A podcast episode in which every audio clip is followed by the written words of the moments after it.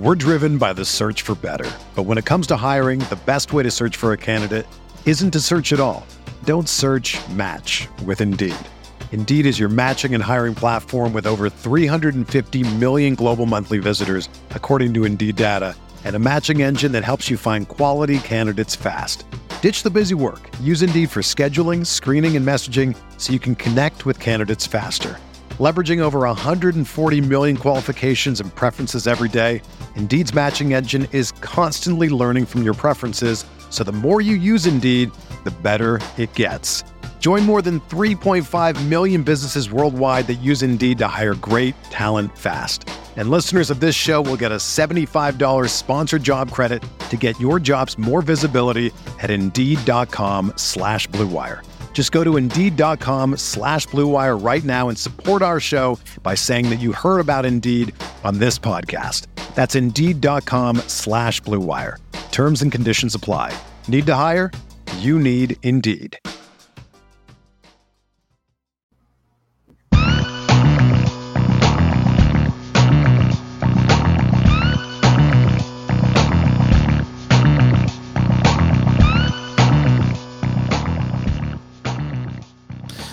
All right, welcome everyone to the Fantasy Football Report Live. We are here, Hassan and I, with Madison Parkhill. Madison is uh, one of the writers at Rotoviz. You can find him on Twitter at Madison Parkhill. Madison, how's it going? Hey, doing well. Had a, a decent day in, in, DFS and fantasy. I'm happy to join you guys. Awesome, yeah, Madison. Uh, can we actually hear a little bit more about your DFS day? Yeah, I was, I was telling telling Blair a little bit um, pre-show. I, I was trying to find leverage early on. Um, I, I, thought Gaskin and the Bills were, were nice, and I thought Darrell Henderson off of Cooper Kupp chalk was pretty solid early on. Obviously, Cooper Kupp went nuts early, um, so I was forced to kind of swap off the chalk Cowboys Charger stuff, um, which was great. And I, luckily enough, I got on to Brady Evans, Gronk, and uh, some Derrick Henry at sub five percent. Um, so that was a nice saving uh, saving grace. wasn't a huge day by any means, but still, you know, always nice to, to have a little bit of a profit on DFS for sure. Yeah, and actually, you let, us actually just jump right into this. I do want to talk about Derrick Henry. He kind of flipped the slate on its head. Uh, I mean, they were looking to establish him all game, right? He rushed 35 times for 182 yards and three touchdowns. I believe he also had six receptions, right? Correct me if I'm wrong there. He did have six receptions uh, for 55 yards and no touchdowns. So, talk us a little bit, Madison. Like, what was your late swap strategy there?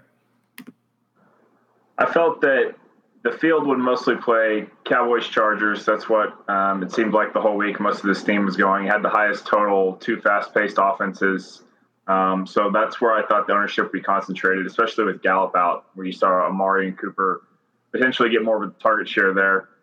So was really just trying to get off that game. There was a couple that I liked. Um, the Seahawks stuff with with Lockett or Metcalf, obviously with AJ Brown or Julio coming back, maybe Derrick Henry coming back, um, and then also the the Vikings Cardinals. Um, I was a little worried about the Vikings uh, with some of their offensive line issues and injuries, and the defense being a little banged up. So I thought they had a chance getting steamrolled. That was wrong, clearly. Um, but I felt that the Brady doubles with the high, you know, Buccaneers highest implied total on the slate, uh, that those guys would have some a high ceiling with potential pass catcher bringbacks from Atlanta that would be okay. So I thought get, getting to those guys would provide leverage um, off the chalky the Dallas game for sure. And there you have it, folks. That's how you win at DFS and utilize the saw properly. Uh, I, I do want to get your thoughts a little bit more on the six receptions. What on earth like uh, you know, like that's a little bit surprising, like um, for me, because you know you, you think of Derrick Henry more so as a power back. Um, I'll be honest, I'm actually pretty impressed with how bad this Titans offense is. Um, I guess this is what happens when you when you promote your tight ends coach uh, to your OC right after your previous OC leaves. Um, like it, this this offense stinks, guys. Like it's it's really really bad. Um, but I am genuinely impressed because I think for years we've heard a little bit about how Derrick Henry is going to be used more in the receiving game. Uh, I wanted to get your your thoughts because he was, you know, the, the third most targeted player on this team. Like, do you think that this is a new, we're entering a new era of like the Derrick Henry uh, saga, and he's actually going to see more usage in the passing game going forward? I, I, don't expect that to continue. Um, personally, um, I, I, think it was more of an aberration. They were down, trailing most of the game. Um, usually, he comes off the field, but it looked like there was a couple screens to him, play action, where he's he's running like a stretch, faking like a play action stretch, and then they're targeting him on a check down. So I don't know. Um, it was it was productive. He's he's been fairly productive um, whenever he's, he's had those opportunities. They've just been very limited. I don't think it will continue, but Blair, you I saw you shaking your head a little bit. You might have a different opinion, or maybe the same opinion. no, I have the exact same opinion. I was just looking up uh, some game logs in the NFL Stat Explorer, and it looks like the most receptions he's ever had before this in a game is four. I don't know yeah. if that's if I'm missing some games here, but I mean, so you know, like fifty percent more than his uh, than his career high so far. I think you're definitely right. This is not something we should expect going forward. I mean, the other thing is that this team doesn't really have a, a backup running back or a pass catching running back who's healthy Yet. that they that they trust really, right? Until Yet. I mean, if Darrynton Evans can ever get healthy, then we'll then we'll have a different story. But seems like anytime he steps on the field, he's he's uh gonna get injured on the next play. So uh, yeah, I mean, like this game, like I don't know if you guys watched it, but this game really had like uh, the best and the worst of both teams, right? And and by that I mean like this, like like like Derrick Henry by the half looked genuinely dusty, like he just getting nothing going. Like they looked to establish the run with him, and they just kept bounding him up the line until eventually he was able to get. I mean, thirty five carries in a game is just ridiculous right? Like like that's not what you really want out of running back. The offense genuinely looks god awful. They're giving Dan like Tommy Hudson high leverage fourth down targets. They're giving Chester Rogers targets. They're giving um, you know just guys I've never even heard of. Like, like MyCole Pruitt had three targets and he turned those into 43 yards, right?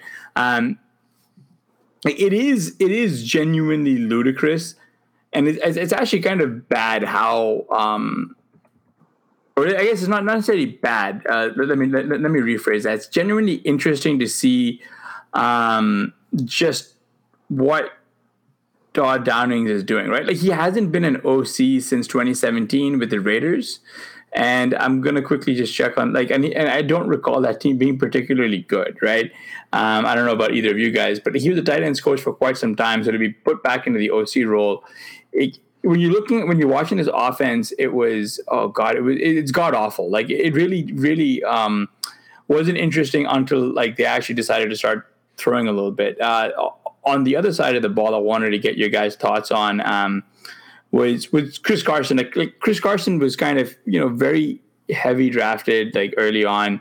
Um, uh, like I think he was like. Can you can either of you guys like correct me if I think he was going at like the three four turn or was it like mid fourth by the end of it. But like he had 13 carries for 31 yards. He had two punch in TDs that honestly he really shouldn't have. Um, this is a very thin passing tree with Lockett and Metcalf getting all the usage. Like they, they, they, they the only back they targeted today was um, Travis Homer. Um, uh, so a couple of things is, is, I wanted to actually point out. One, Chris Carson genuinely looks far more dusty than what you thought his ADP would have been, right? Like, like this has been like a pretty genuinely bad. Um, I mean, not necessarily bad, but like you're expecting a little bit better than what than what you got from him. And on the flip side, this is also like the worst of the Seahawks, right? Like, this is a team that cannot get out of its own way to win these close games to save their lives, right? Like they slow the pace down. They absolutely take these stupid L's that they shouldn't be taking. Um, and they and they took this L at home. Like, like you know, so I wanted to get your guys' thoughts, right? Like, this is clearly not like be, like this is beyond a Doug Schottenheimer issue. This is a Pete Carroll issue, right? Yeah, I mean, it seems like the same issues we've seen in Seattle for for years, right? So, um, I mean, yeah, I don't know. I I pretty much agree with you on Carson. I think he was he's like the definition of a running back dead zone back for me. I mean, in a game where he scores two touchdowns and still only has 15 fantasy points or whatever, that's uh that's definitely problematic. Um yeah, I mean they were winning most of the game, so you can understand why they kind of maybe didn't didn't uh, really push the pace and why Wilson only ended up with like 31 pass attempts, but um I mean this didn't is many running plays either though. Right. That 18 yeah. of those. They just bled clock. I don't know what they were doing. Madison, any thoughts? Yeah, I mean, I think it's similar to what you guys said. It's, it's more of a Pete Carroll philosophy thing. We've seen this from them before where they get up, Russ is hyper efficient. Um, they hit a bomb to Lockett, they go up two touchdowns. And then after that, it, they seem to, to lose their ability to generate first downs. They lose the big plays. Um, and then it's kind of just slamming Chris Carson in the line for three, three and a half yards per carry. Um, lets the other team get back in the game. Now, usually Russ can escape with you know some late minute, late last minute heroics. Um, he finds Lockett and Metcalf again. They drive down, they kick a field goal, but the act of allowing your opponent back into the game was an issue. Um, I, I am not quite as low as you guys on Carson. Um, he was interest to me once he started falling uh, in the summer to the, the lower fourth. You look from the last couple years, it's like, well, he's not getting no targets. He's not Nick Chubb. He's not Derrick Henry. He's getting some targets, and you know the offense will be good. So games like this, I, I, you know you don't get this you don't get this with some of the other dead zone running backs where it's oh he sal you know he salvaged his day his day with two touchdowns. So I think the offense in general, I, I like Russ, I like Lockett, I like Metcalf. I'm okay starting Carson. Um, I don't have him on any of my season long teams. I usually went receiver there, but in the rare instance that you do have him on your team, it's okay to start him, slot him in every week. Um, and this is what you're going to get. You're hoping for you know 15 for 60 and a touchdown with a couple targets. So it was disappointing today to see that you know no targets to him, or at least no catches. I'm not sure about the targets. And it was disappointing to see the Seahawks let the Titans back in it. But from a you know a, going going forward, I think they'll be mostly fine. Um, you're still starting those those four main guys uh, week in week out for the Seahawks. Yeah, it's just such a thin thin usage, right? But it's just I don't know, man. Like it's just tilting is all hell because like yeah, you you see the Seahawks. This this is on paper a very good team.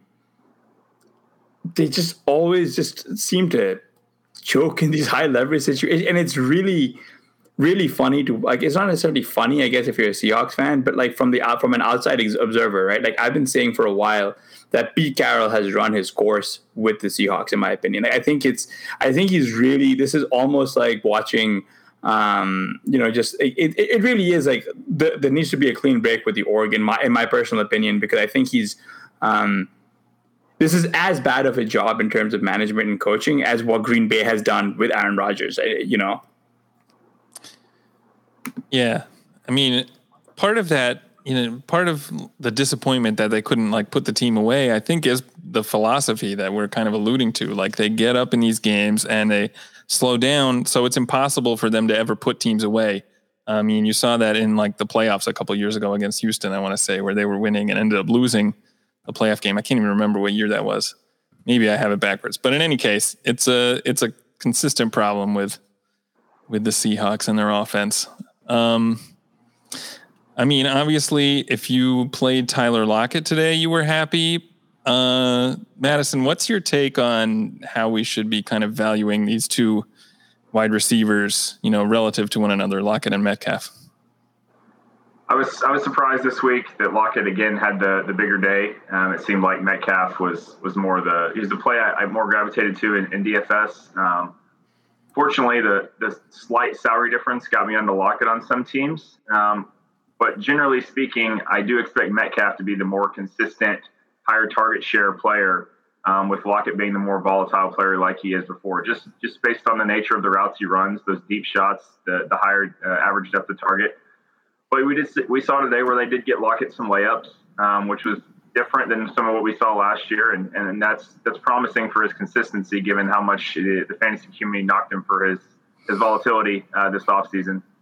So I largely expect Metcalf to still be the one A, Lockett to be the one B, but it's it seems a little bit closer this year than last year if they're going to give Lockett the layups. Um, and overall, you know, I, if you have either one, you're starting them every week. Um, in DFS, each of them has you know ceiling to to win you a GPP any week. Um, you just have to pick the right one, unfortunately. yeah, uh, that, that's a really good point because I think I I genuinely kind of had I had a terrible, terrible DFS day. I think uh, the exact opposite of you. I bricked the slate pretty hard. Um, I think I think uh, negative hundred percent ROI. And my DK rep uh, emailed me saying that I actually owe them more money for putting in lineups that were so bad. They were like, "You you got to pay double next time. Like, doesn't matter about the entry fees." So, but um, I couldn't find like any viable bringbacks. So I was kind of worried about the Titans looking terrible, right? Um, Derrick Henry was probably the play. Uh, you know, I mean, the hindsight's twenty twenty. I am, uh, you know, I, I do want to talk a little bit about um, Gerald Everett here because um, Uncommon Opponent does actually make a really good point in the chat saying he was stoked for them, you know, the Seahawks to unlock Everett. It really has been the same, same old, same old. Like, Pete's been killing this team for, for, for years. Like, like, like I said, as a common opponent says, it's just, I don't know, like uh, like it, for like as exciting of uh, you know like the, the the afternoon slate was full of very exciting games outside of the outside of the the Cowboy Chargers game, which dudded. Um, so I, I did want to shift gears just a little bit to to another shootout that we were treated to in the desert with the Vikings and the Cardinals. So the Vikings lost this on that last second like field goal. Um, but you know another another running back who um, is kind of, I mean, one of the, he was a one or two all offseason, or one or two, one or three all offseason. He sort of showed why was Dalvin Cook, who had about 22 carries for 131 yards and he had two catches for 17. Were you, were you eyeing this game at all for DFS or were you just really looking for true, true leverage? Yeah, I, I was. Um, I liked Chargers Dallas more, and I liked the potential for the Brady uh, Brady double with Atlanta uh, more. And then this game and the Seattle Tennessee game were kind of similar to me, where I wasn't sure if the Vikings, like the Titans, were actually worse than we expected coming into the season, especially given their offensive line injuries. And I probably let that cloud my thinking a little bit too much. Um, we've seen the Vikings get sped up and go more pass heavy and have shootout type games versus fast paced, explosive opponents. So I probably should have been on it more. Um, I was also a little bit concerned about the the three receiver sets now for Minnesota. You know, historically, very concentrated offense. Their top two receivers in Dalvin, um, and then they don't have a third receiver. But with KJ Osborn last week and the shift to three receiver sets, I worried about the ceiling for a cousin stack.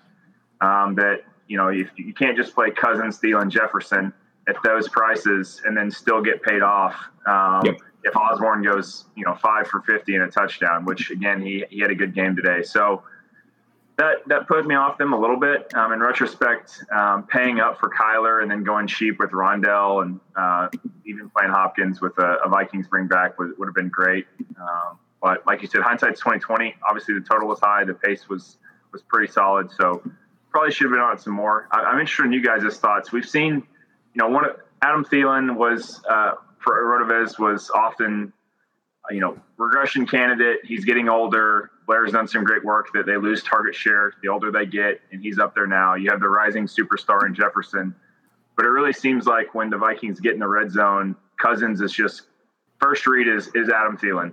Um, so I'm wondering if you guys think that that can continue, or if eventually we'll see some regression where instead of the, you know the six for 50 in a touchdown game, we're just getting five for 45, and it's you know you're not nearly as happy if you have Adam Thielen. Yeah, I mean, as someone who wasn't drafting Thielen pretty much this whole off season, or even really that much last last off season, um, I've been, I guess, pleasantly surprised with what he's been able to do. Although I always thought that he was probably going to be okay, like in reality. Like he'd still have that red zone role. He was uh, probably a little too expensive with where you had to get him. I think um, you would be concerned if, uh, well, yeah, I mean, his yardage was down last year, and if he's if he's not getting that yardage, then I think his production is probably a little more fragile than you would than you would like. Um, but I mean, that said, if he's going to get double digit touchdowns again, he's probably going to be fine. So, um, yeah, it's it's a definitely a tough situation to figure out with Osborn coming on as well. I mean, if you're if you're in a league where everyone thought that was a fluke and he's still on waivers, then how much are you bidding this week to get him? Um, quite a bit, I think. I mean, um, it's it's always it's, it's it's hard for me to really value wide receivers. I think just from from a fob perspective, I'm almost never getting wide receivers because they're not not, not going to start right for at least the way I build my teams, unfortunately. But I, I do think that for Dynasty, you got to probably empty, like empty the clip. I was pretty aggressive last week in Dynasty, um, just because I had to be. Uh, so I, I, do have him. I didn't start him this week, obviously, because that's just how it goes.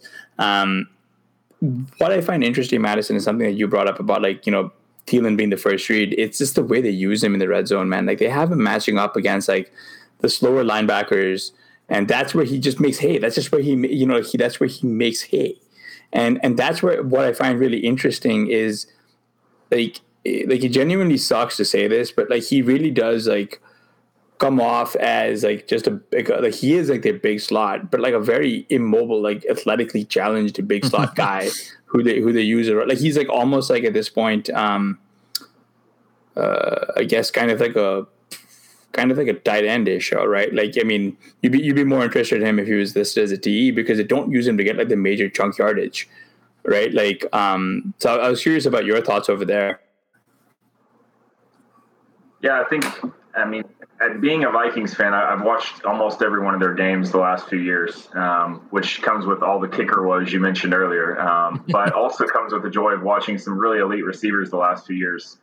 What I've, at least from my my film watching stance, there is that it, they've really changed his role. Um, he started off kind of as a more of a deep threat, where he's running posts and, and corners and go routes and then you saw him kind of shift with Diggs to where he's moving inside, but he's still running, you know, deep crossers and those type of things.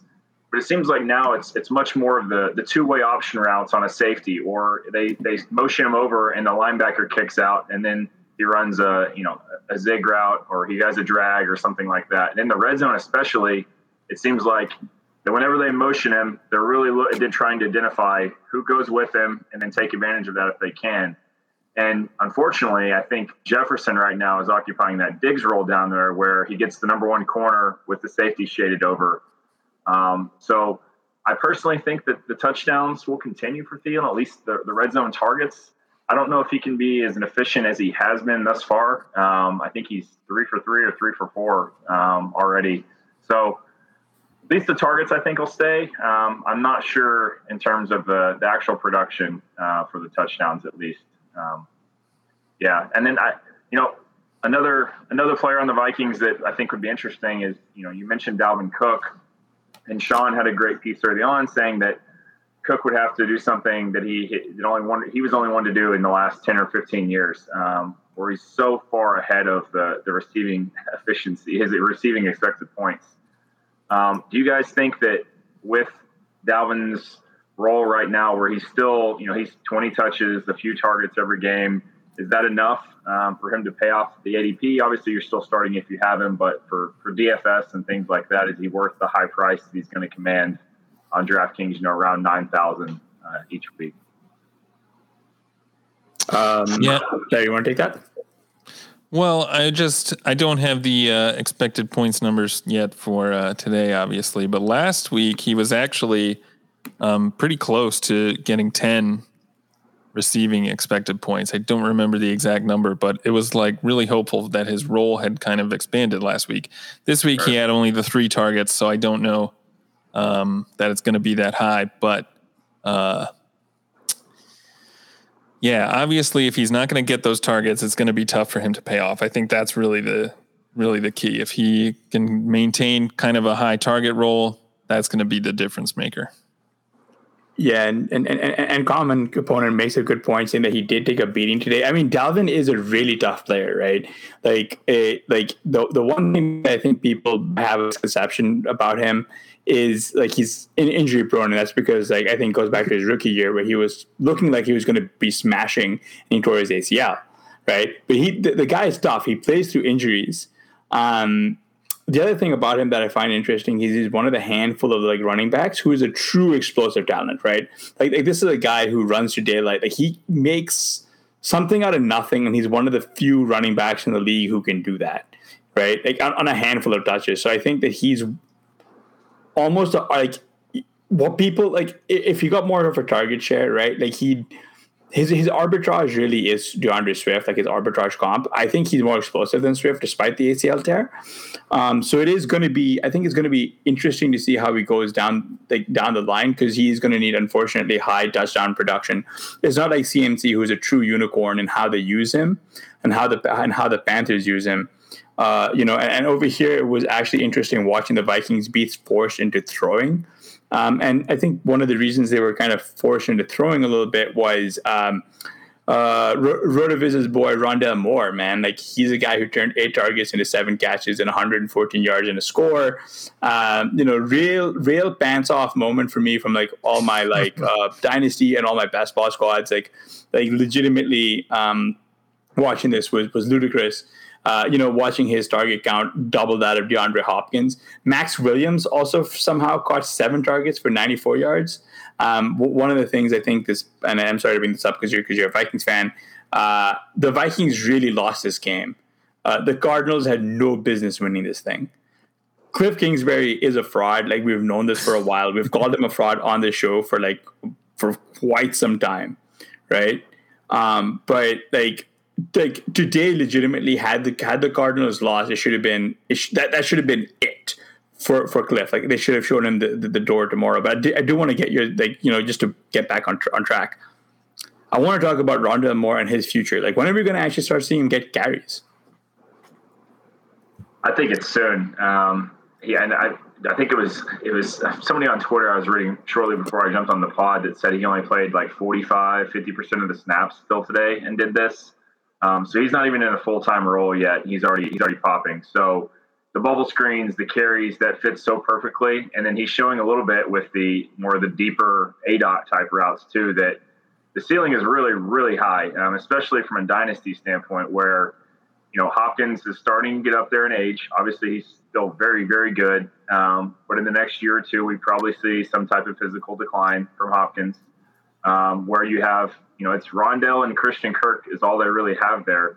Obviously, Christian Kirk was a great prospect um, coming out, but his production since he came in has not matched what Rondale's done right off, you know, right from the start. So I expect his role to grow. I think he's one of those uh, receivers where rookie receivers where you're looking back and you know it's week 13, it's week 14, um, or even if this year where they play the the Cowboys in the fantasy championship week, where it's you know you have Kyler Rondale Moore, Cowboy receiver, you're feeling very good about your chances in that game environment. So I'm very excited. Um, I was not really on him early on, despite the the production. I listened more and, and, and read some of the Rotoviz work, and I was like, okay, yeah, I'm. I need to I need to get on this um, before his ADP jumps too much. So very excited. Um, he's going to be great by, by, the end of this year. The, the ceiling is truly is the limit for him. Yeah, I'm just thinking, you know, we've only had two games, but if you were to like redo rookie drafts now, would would Rondale's production be enough to move him up to like number two wide receiver behind Ja'Marr Chase? You think? I, I think that, um, and especially because he's tied to Kyler in, in Dynasty. Mm-hmm. Whereas, you know, I, I liked Bateman coming out, but and I like Lamar, but it's not necessarily the same situation. And Bateman hasn't proven anything yet. I think yeah. Zach Wilson is an interesting quarterback prospect, um, and he's shown some flashes with his aggressiveness. But Elijah Moore being tied to him is not the same as Rondale being tied to Kyler. And the thing I really I think like most about Rondale is that for PPR especially is that you get the layups, you get the carries. Like his his floor kind of seems like now over the next few years is the Curtis Samuel type role, which is very useful as your flex. Um, so I think yeah, he, he would bump up at, at, least to the that discussion of wide receiver two for me, and I, I think I would be inclined to to go there um, specifically because of the tie the, the, the tie with uh, Kyler Murray. Yeah. Yeah, just just want to point out, common opponent makes a good comment here about the age overlap with Nuke it looks like it might be actually optimal for for Rondale. Good, he's still good enough to draw the coverage, not enough to hold him back. Kind of like that Julio Roddy White connection. Really good comment. Um, Rake Room has a really good question about Kyler actually, which is, uh, you know, is Kyler about to break the QB position this year? It's damn good question. Good question. If if Cliff doesn't hold him back too much, right? I mean, you know, we talk about you would say Cliff is a fraud, but even he can't can't make Kyler look bad. So uh, there's, uh, yeah, I mean, it's either going to, you know, is Brady going to break the QB position? Because, I mean, really, he's the other guy. Yeah, well, it, Madison. You have you have the comment in the in there with Lamar 2019. I, I think that's that's pretty similar. Um, I think that Kyler's red zone rushing role and how they use him there, the QB draw, and last week with the bootleg out, um, that type of stuff is just they, are making a conscious conscious effort to get him red zone goal line carries. Whereas even with Lamar, you know, you had that, but it was more of the the quarterback power up the middle. Whereas this is Kyler's in space, he just has to win versus safety or versus corner to get in the end zone. So I, I mean, yeah, I, I, think his ceiling is maybe even higher than 2019 Lamar. Obviously, Lamar had some pretty favorable um, passing uh, efficiency there, but Kyler's kind of off to that start already, and I think his weapons are better. So I think you know, like you guys said, the only thing he doesn't have is the the coach who's willing to go for it on fourth down and perhaps dial up some, you know, put more faith in him on third five. It drove me nuts today. Actually, I think it was the first third and five of the game, and after what Kyler Murray did last week, and then he came out here and ran some type of a screen. It's like, why are you taking the you know the ball out of the hands of your best player after he's just been lighting the world on fire um, versus a banged up Vikings defense? Um, that's a play call you do with Jimmy Garoppolo or Jared Goff and the guys, not not Kyler Murray. So, yeah, like you guys said, as long as as long as um, Kingsbury embraces it, um, sky's the limit for Kyler. Yeah, I think he's he's kind of gone a little bit away from these his kicking in the red zone ways, which is nice to see. Um, uh, it's it's good to see them to see them go. And and, and Resif has a really good comment about why Brady couldn't be the QB one uh, by like, which is just sort of like, yeah, he's going to need to maintain this like high touchdown rate, right? Uh, I think I think what's actually fascinating or at least frightening about Brady for me is he's doing he's setting new career bests at the age of 42 um, like that like that to me is very very impressive as well as Gronk who somehow looks like a hundred years younger. I, I, don't, I don't get it guys. Like, like, Gronk looks like vintage young Gronk right? Like that like it's ridiculous. it shocked me that they're rolling him out here with that that usage. Uh, you know OJ Howard coming back I that's mostly why I was I was fading him in best ball. I was like, well, you know, they're not gonna they're not gonna give him the the targets over the course of the year. They want to save him for the postseason, and that's just you know immediately take the L on that because they're rolling him out um, a lot of targets, running him up the seam like old Gronk, looking for him on in the red zone. So yeah, I think we're we're going to be in the discussion soon, just based on the red zone role and the targets he's getting in that offense, where he's a you know he's a mid to top six ish tight end um, I think he's probably in that discussion. you know, it surprised me, but I think we're there. Yeah. Yeah, it's interesting. We've seen uh, a lot of tight ends like play really well into their well into their 30s. Uh, the age cliff doesn't seem to happen as abruptly at the position, but um, you know, Gronk was so often injured early in his career, he retires. It's it's definitely weird to see him come out like this. Do you think that he can keep it up? I mean, injury is really my only concern, and obviously, you're more yeah. concerned about Gronk with injuries than maybe any other any other tight end in the league. But if he's healthy and Tampa Bay, I mean, they're going to continue throwing like that, and he has that red zone role. I like him over the you know the Noah Fants and, and those type of guys just because of the touchdown upside he has every week. Um, so yeah, I you know I'd, I'd, be happy to slot him in at, at a, my starting tight end position every week. We're driven by the search for better. But when it comes to hiring, the best way to search for a candidate isn't to search at all. Don't search match with Indeed. Indeed is your matching and hiring platform with over 350 million global monthly visitors, according to Indeed data, and a matching engine that helps you find quality candidates fast. Ditch the busy work. Use Indeed for scheduling, screening, and messaging so you can connect with candidates faster. Leveraging over 140 million qualifications and preferences every day, Indeed's matching engine is constantly learning from your preferences, so the more you use Indeed, the better it gets. Join more than 3.5 million businesses worldwide that use Indeed to hire great talent fast. And listeners of this show will get a $75 sponsored job credit to get your jobs more visibility at Indeed.com slash BlueWire. Just go to Indeed.com slash BlueWire right now and support our show by saying that you heard about Indeed on this podcast. That's Indeed.com slash BlueWire. Terms and conditions apply. Need to hire? You need Indeed.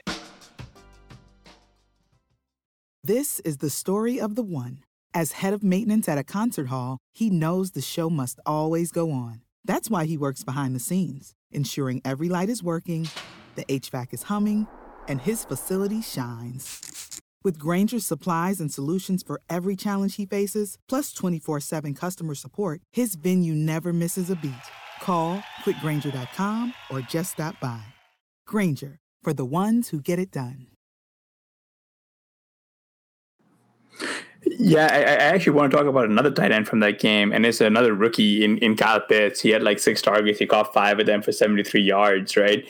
Um, uh, look, we have fun. Uh, I, have been joking around calling him Kyle Shits, but it is, it, it is interesting seeing him, or at least exciting seeing him really, like they're, like they're targeting him a little bit more, right? Um, and it's good to see him do that. Like, so what are your expectations here for Kyle Pitts? Like, rest of the season, right? Because he was being drafted as like the T three, T four. Like, do you think he returns at ADP? That's probably the question I struggled the most with personally um, entering the season. It felt like it was too rich. Um, he had to be a unicorn, essentially, is what the market's saying. He had to be the, the best rookie tight end since Ditka. But the usage so far has been very promising. Um, I think they'll they'll get him some easy layups, some red zone looks. So I think it'll be, you know, I think if you ask me right now, it'd be very close to paying off. I'm not sure it was ever worth taking him over Hockenson just because of the pure target volume that Hockenson was going to get.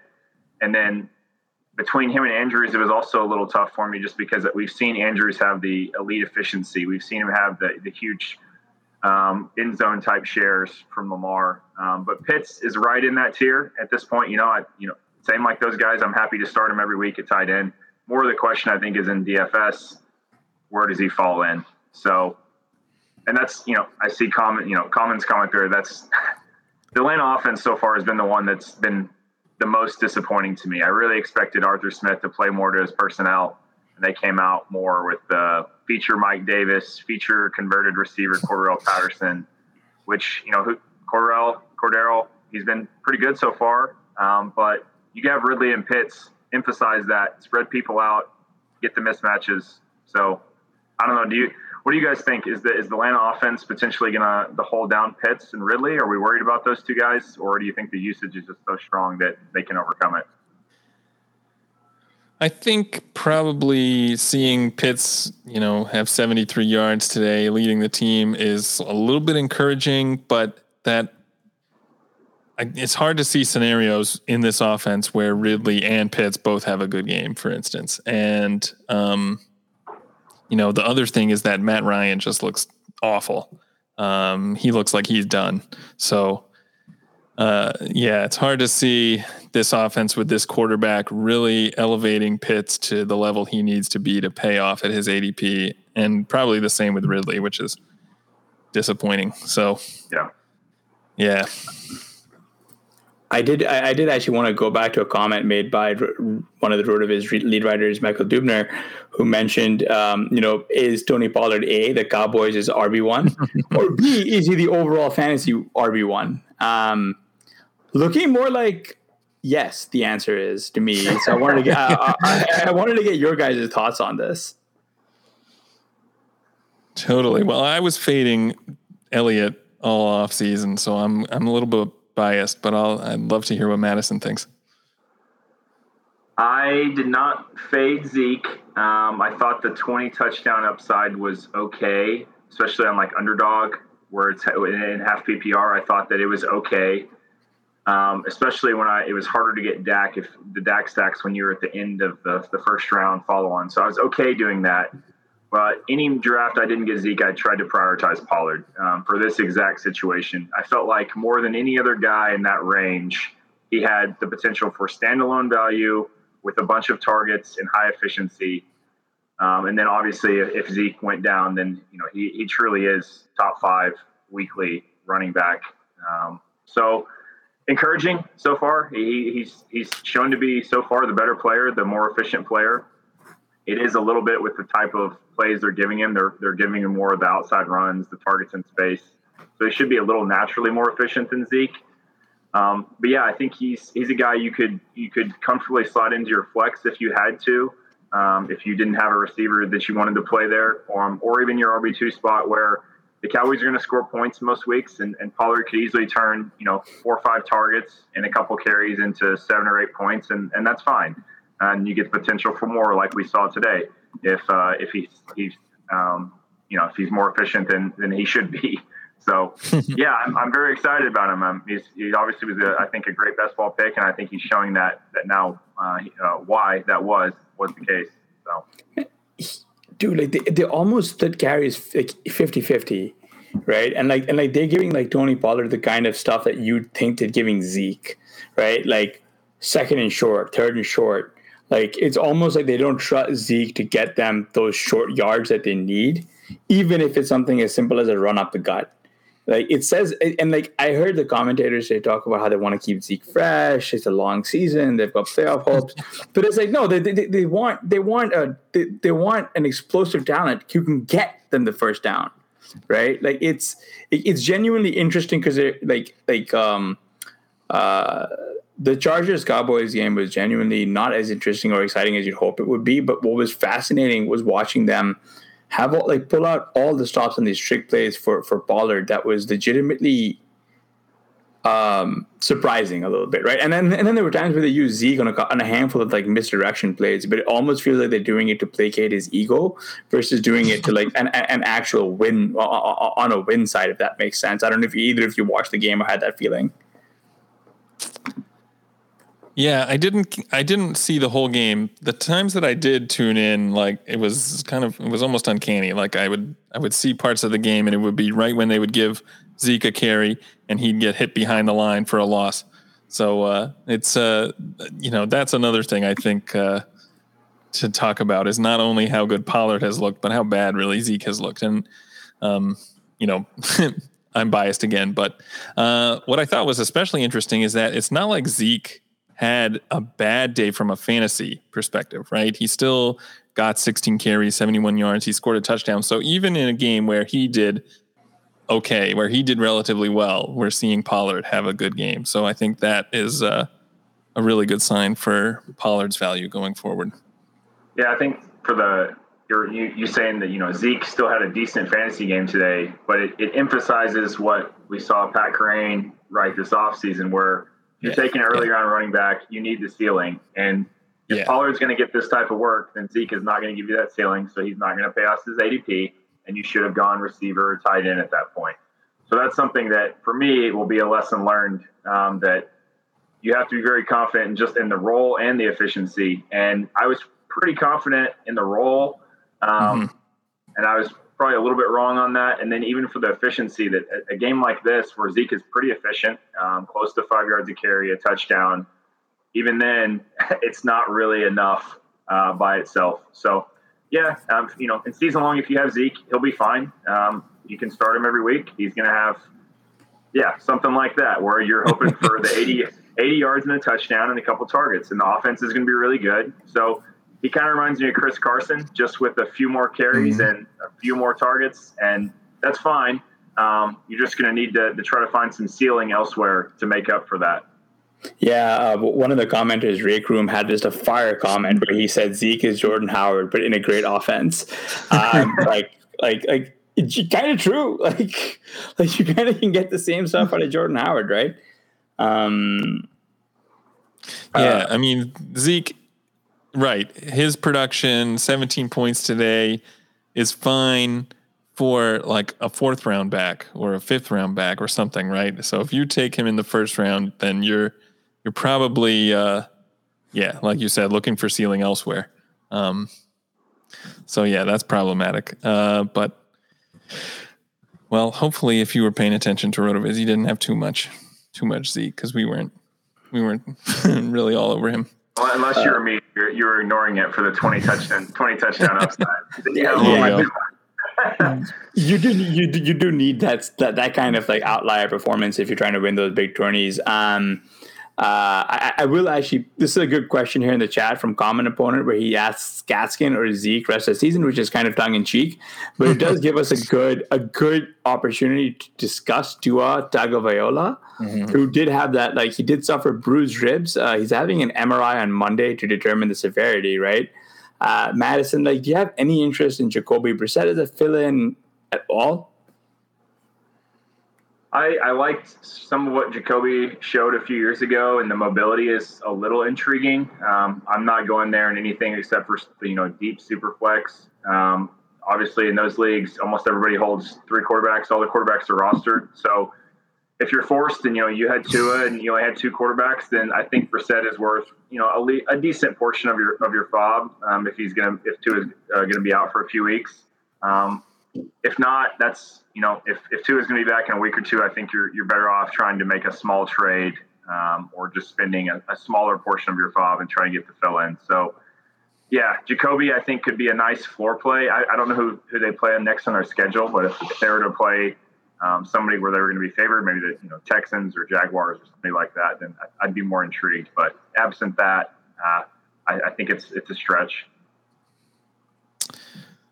Yeah, I'd agree. I think in Superflex, you're obviously definitely looking at Brissett as someone who needs to be owned right now. But I mean, otherwise, you know, what we saw today from this offense is not too encouraging. Um, I mean, Buffalo is good. Buffalo's a good defense, so you wouldn't necessarily expect them to put up a ton of points. But um, it was it was a little bit disappointing that they couldn't score at all.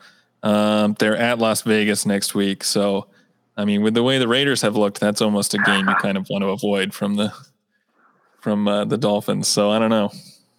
Yeah, the Raiders have surprised me more than anybody else so far, for sure. I, I mm-hmm. like Derek Carr a, a deep attempt passer now? Is that has he changed? Is you know I've I've long I've long faded Carr because I just felt like he had the arm for all the deep throws, but he just checked it down or he threw it away on on third and fourth downs.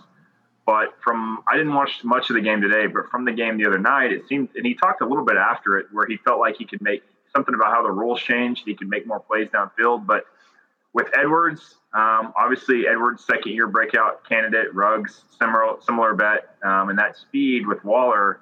I'm at least moderately intrigued that this Raiders team could be better than I expected, and the defenses look decent. I know Maxx Crosby gave gave the Ravens a fit. So, eh, are the Raiders a team we were just very wrong on, or at least myself very wrong on this year? Uh, I was I, I was snatching up Ruggs. Like I'll be pretty honest. Like I really liked his profile as a second year breakout.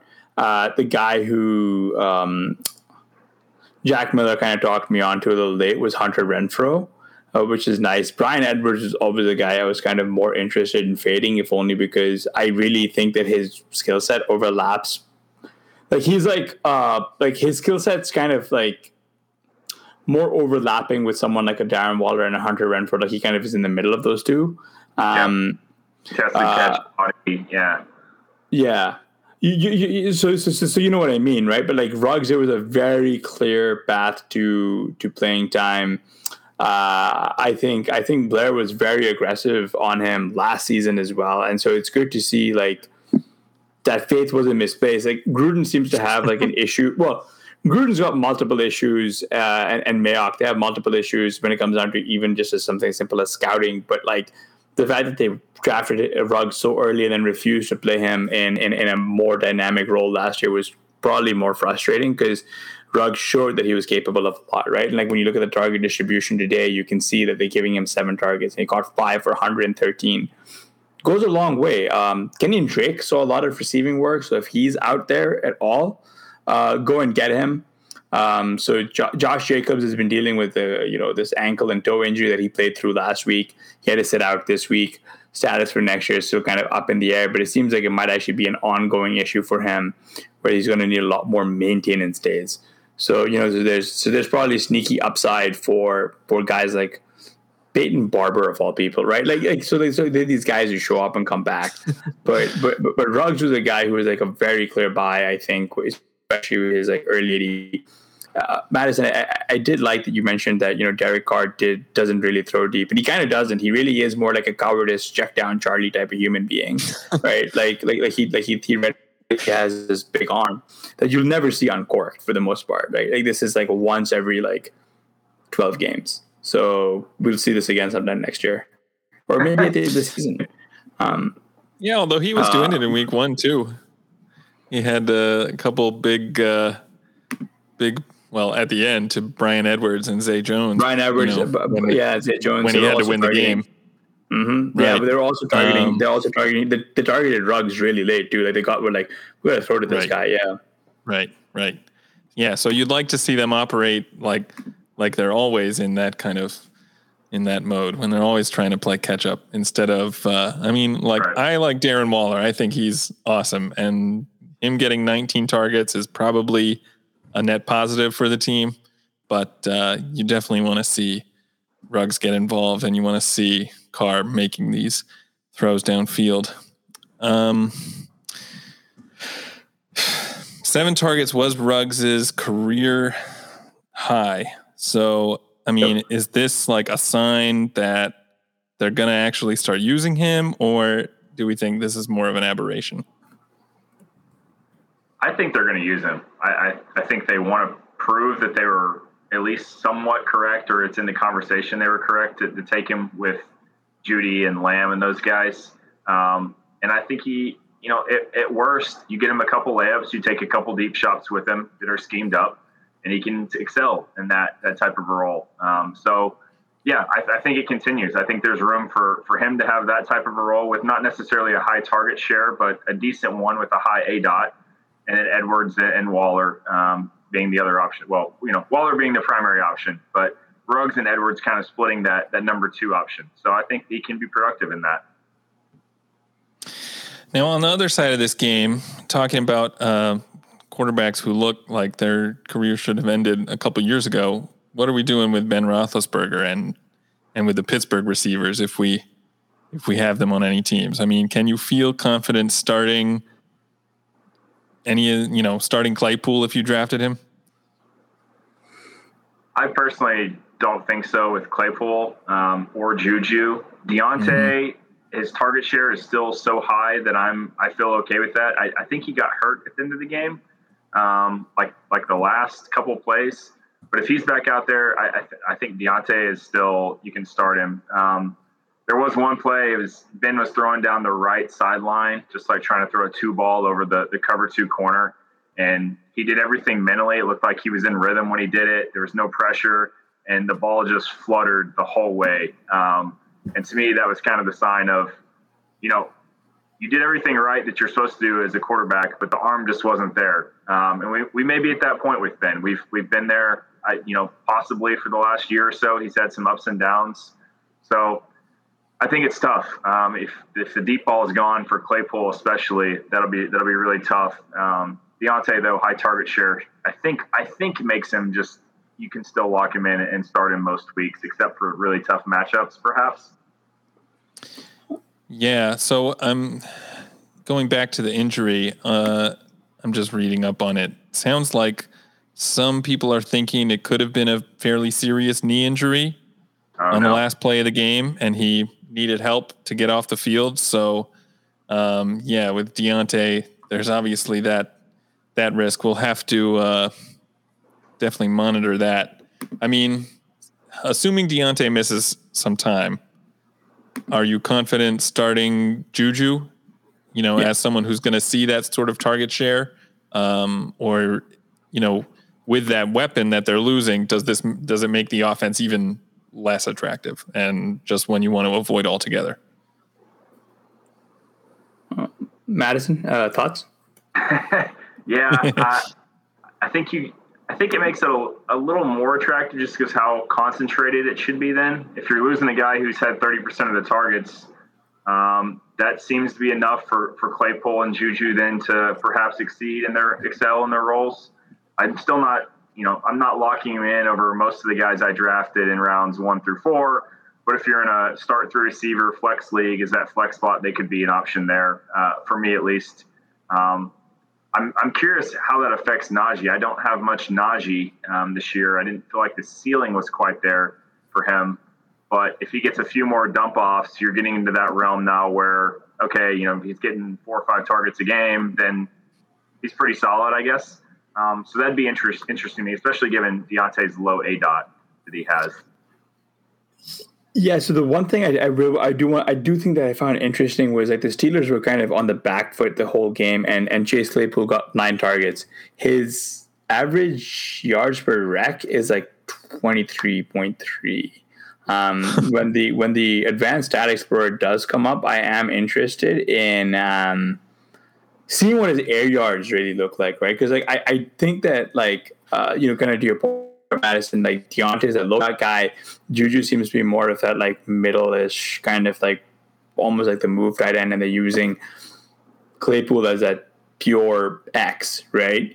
Uh, so if Diontae does miss time, and if you see if you see some kind of um, uh, I hope everything's okay with him, but just to bring him up a Will Fuller, like what Will Fuller was for the Texans last year, right? Like you could see, you can see that. I mean, Ben Roethlisberger is dusty. I've said this for like about a couple of years now, but like the, the, the team is very. This is very reminiscent of the Eli Manning send off tour, right?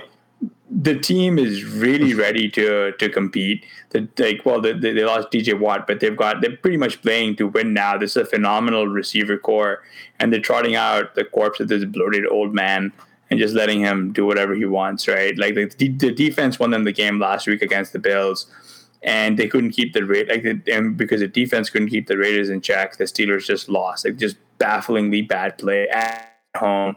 And uh, I live I live near the stadium in Pittsburgh here, and um, uh, you you could tell it was a bad game because I can you can typically hear the cheers, and there weren't many um, that you could hear, and I could only hear my my my neighbor uh, having an absolute meltdown um, at, at the Steelers. So I knew something bad was happening uh, the whole game, which I thought, which I thought was kind of funny. So it's um, definitely, definitely interesting. Um, I do, I, I, do think that we should wrap on a on a on a on a looking forward uh, note. I am gonna just say this, guys. Uh, Dalton he left in the second quarter with a knee injury, did not return. Justin Fields time. Is it time? You know, are we ready for this? Oh, we've been so, ready. Man. Yeah, I hope so. I think he could be great.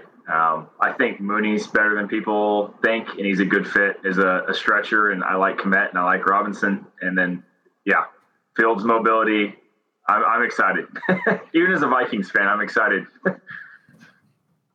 yeah, yeah, definitely, definitely ready for uh, for Justin Fields time. I mean, he, you know, what he showed in this game, I think wasn't too impressive, but um, when you have at least a week to maybe prepare and have an actual game plan uh, around his skill set, then that hopefully would make a big difference. So, I mean, uh, we just saw we saw Jalen Hurts today have 190 passing yards and do very yeah. little, and still score 20 fantasy points um, just by the, the mobility aspect. So, yeah, why, why can't Fields do the same thing, and, and even with you know with better weapons around him? Yeah, for sure. Um, are any of these other QB injuries that we saw worth talking about? I mean, Carson Wentz goes down. Is it like is it a big uh, downgrade to Jacob Eason? Really, I'm not actually sure about that. Um, Tyrod Taylor might be uh, well he's already been ruled out for thursday so yeah. we'll probably see davis mills in that one which I, I would think at least in terms of uh, reality you know houston will have trouble in that game so i don't know that i would be eager to play any houston players. Uh can't houston plays the panthers. Houston plays the panthers. Panthers that's right yeah.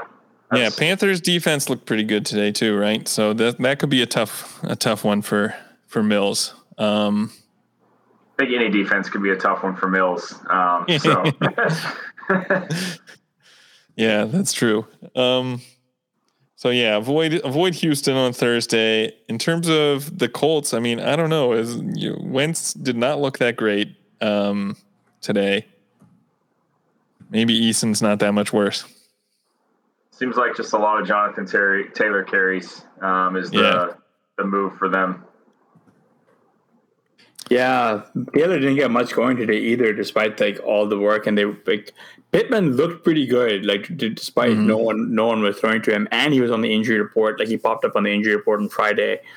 Parris Campbell was ruled out, but like Pittman played, and he played really really well. Kind of excited for that one.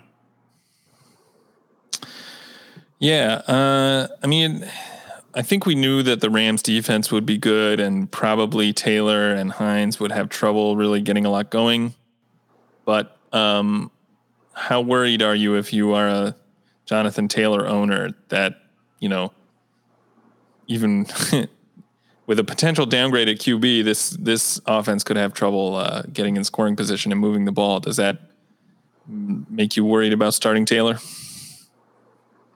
Um, I mean, you, you for the price you paid him, you you have to start him. Um, and if he if he has a big game, if he goes for 102 touchdowns, I'd probably look to to try to move on. If the Wentz thing was really bad, you know, another six to eight weeks type of injury. If mm-hmm. it's just a couple weeks, you might be able to, to just to ride it out, and then as the Colts get healthy, I think Taylor could smash down the stretch. Um, if I recall correctly, they get the Lions and maybe the Cardinals or something like that towards the end of the season and that's something I'm very interested in for the fantasy playoffs is Jonathan Taylor versus those type of opponents. So just kind of depends on the Wentz injury, I think. Um, hopefully it's not too bad. Uh, I, you know, I, I don't think Wentz is very good, but I think Eason might be Davis Mills type quarterback yeah. play. So that's a fairly, fairly worrisome difference still. yeah. All right. Any other injuries we need to talk about? I know uh, Jarvis Landry is uh, potentially out with a knee injury. You know, that team is already without Odell Beckham, although maybe he'll be back. I don't know. Um, he might be back. Like, how much would you bid on Anthony Schwartz if he's still on waivers? Not, not really all that interested. He had a kind of a pretty bad thing, not, not, not a great game today. Like, I'm not really interested in chasing some of these auxiliary like auxiliary guys, right? Mm-hmm. Baker Mayfield, frankly, like to his credit, has played a lot better. Like he's he's he's getting it done with dudes like Demetric Felton. Yeah. Um, yeah, Schwartz right. is, is Schwartz is playing through a hammy injury, um, mm-hmm. and it's something that he struggled with through all of camp as well, right? So that's someone who I would be kind of like hesitant about, like DPJ as well. Like he's getting it done um, the guy who I like, they use all three tight ends: Njoku, Harrison Bryant, and Austin Hooper today. Rashard Higgins, like they just this is like a factory of sadness of like receivers, and and and and uh, Mayfield still kind of got it done here. Impressive, if you ask me.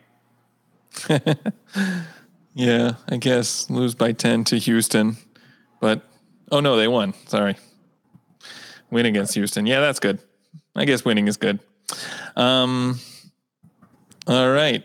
Well, unless you guys want to talk about anything else, um, just checking Elijah Mitchell. Did he? Uh, do we think this is serious? Yeah, I saw. I saw um, one of the injury guys I followed posted a, a picture with all the 49ers running backs, and it seemed like Mitchell was the one most likely to be back next week.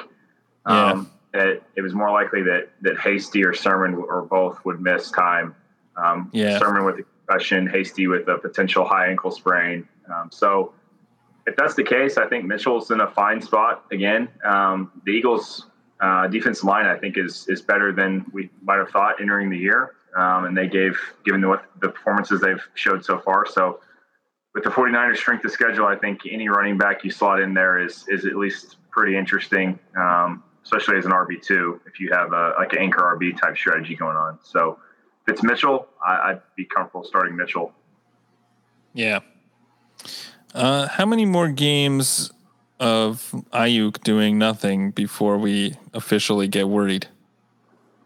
I'm already worried. I, I, I it, it's not Dante Pettis because I think Aiyuk is actually good, but that may not matter because Shanahan may believe that yeah. Sherfield is, is actually good, and if that's the case, then you know, I, regardless, I think we the Deebo versus Aiyuk thing went a little too far, um, mm-hmm. and that like I was more confident based on Aiyuk's production than I probably should have been that he was better than Deebo, um, which I had, a, you know, I, I had a lot of Deebo too, I guess, but yeah, I'm, I'm already worried. It seems like that of all the receivers going in that range, Aiyuk is, is clearly the one who is, is off to the worst start and, and probably will continue to be. So I think it's kind of similar, I guess, to the, the Jonathan Taylor situation, just in that hopefully he can put one big game together. And then I think I would try to sell him for something similar to his value just because you don't know when Shanahan will roll back out the the Sherfield type combination.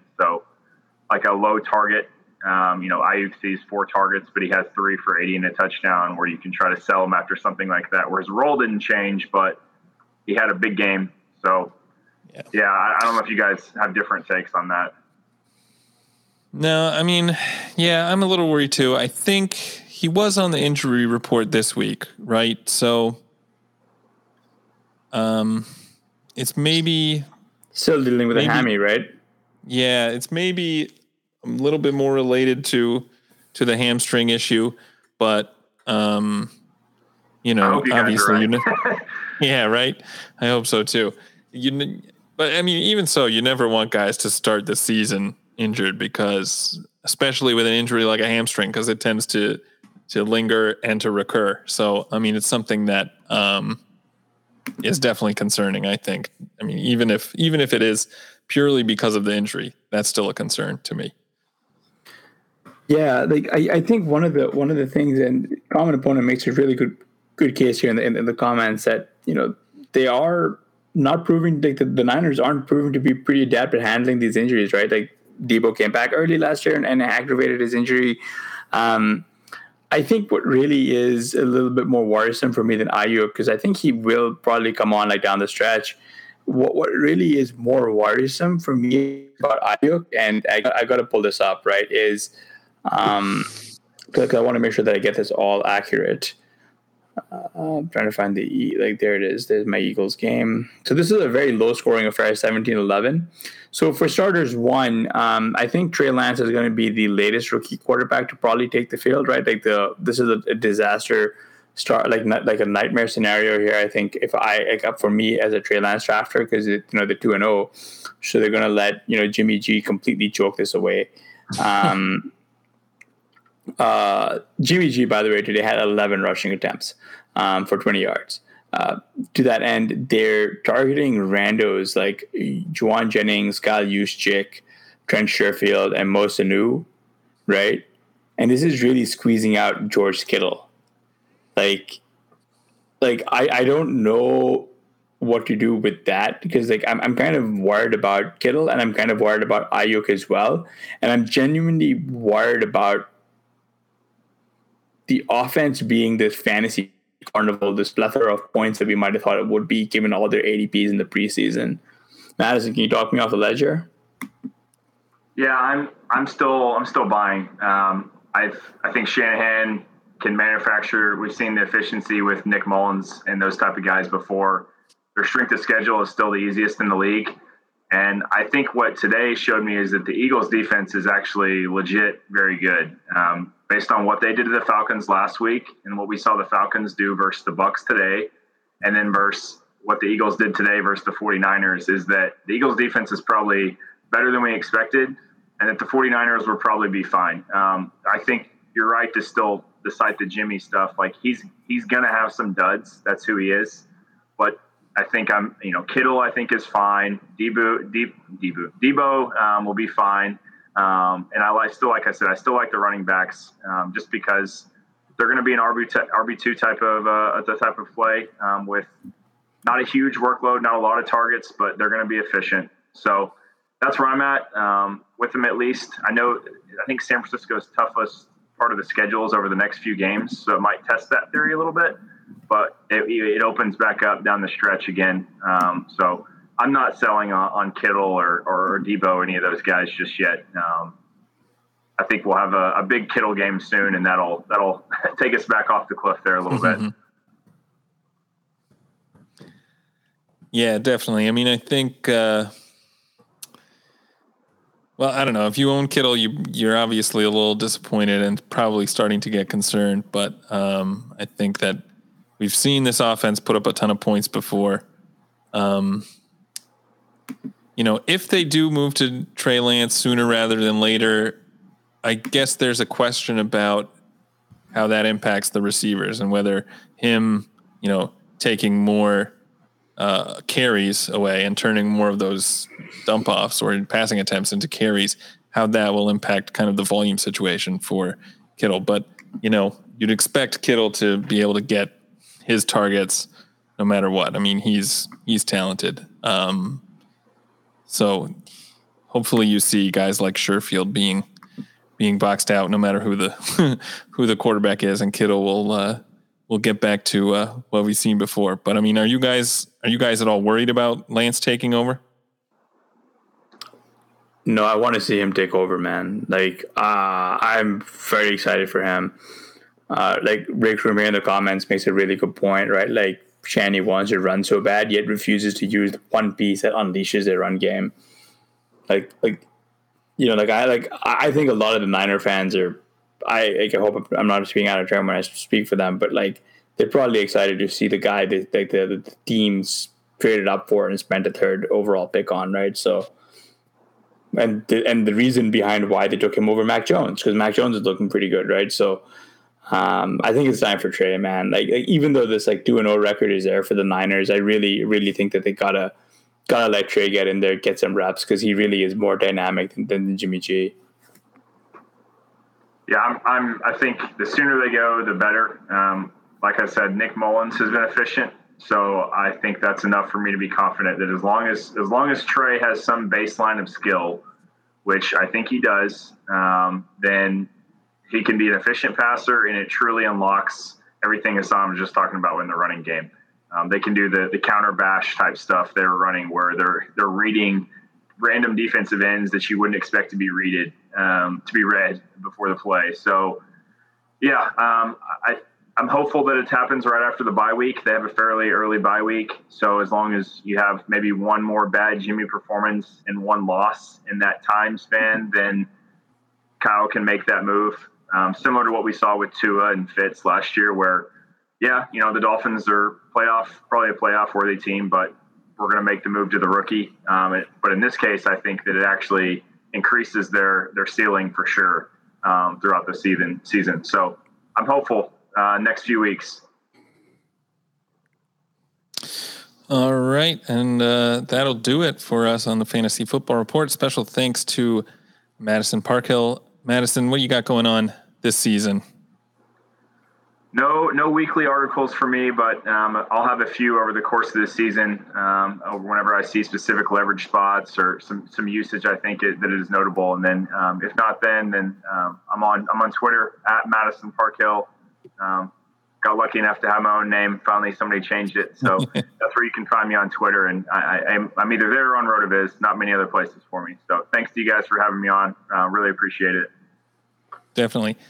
Uh, and let me just say, if you are someone who's listening to this on Monday after we release it as a podcast, and you're like, "What's with all these long pauses? This is terrible radio." You should come join us live in the chat every 9 p.m. on Sunday. We are uh, doing this live.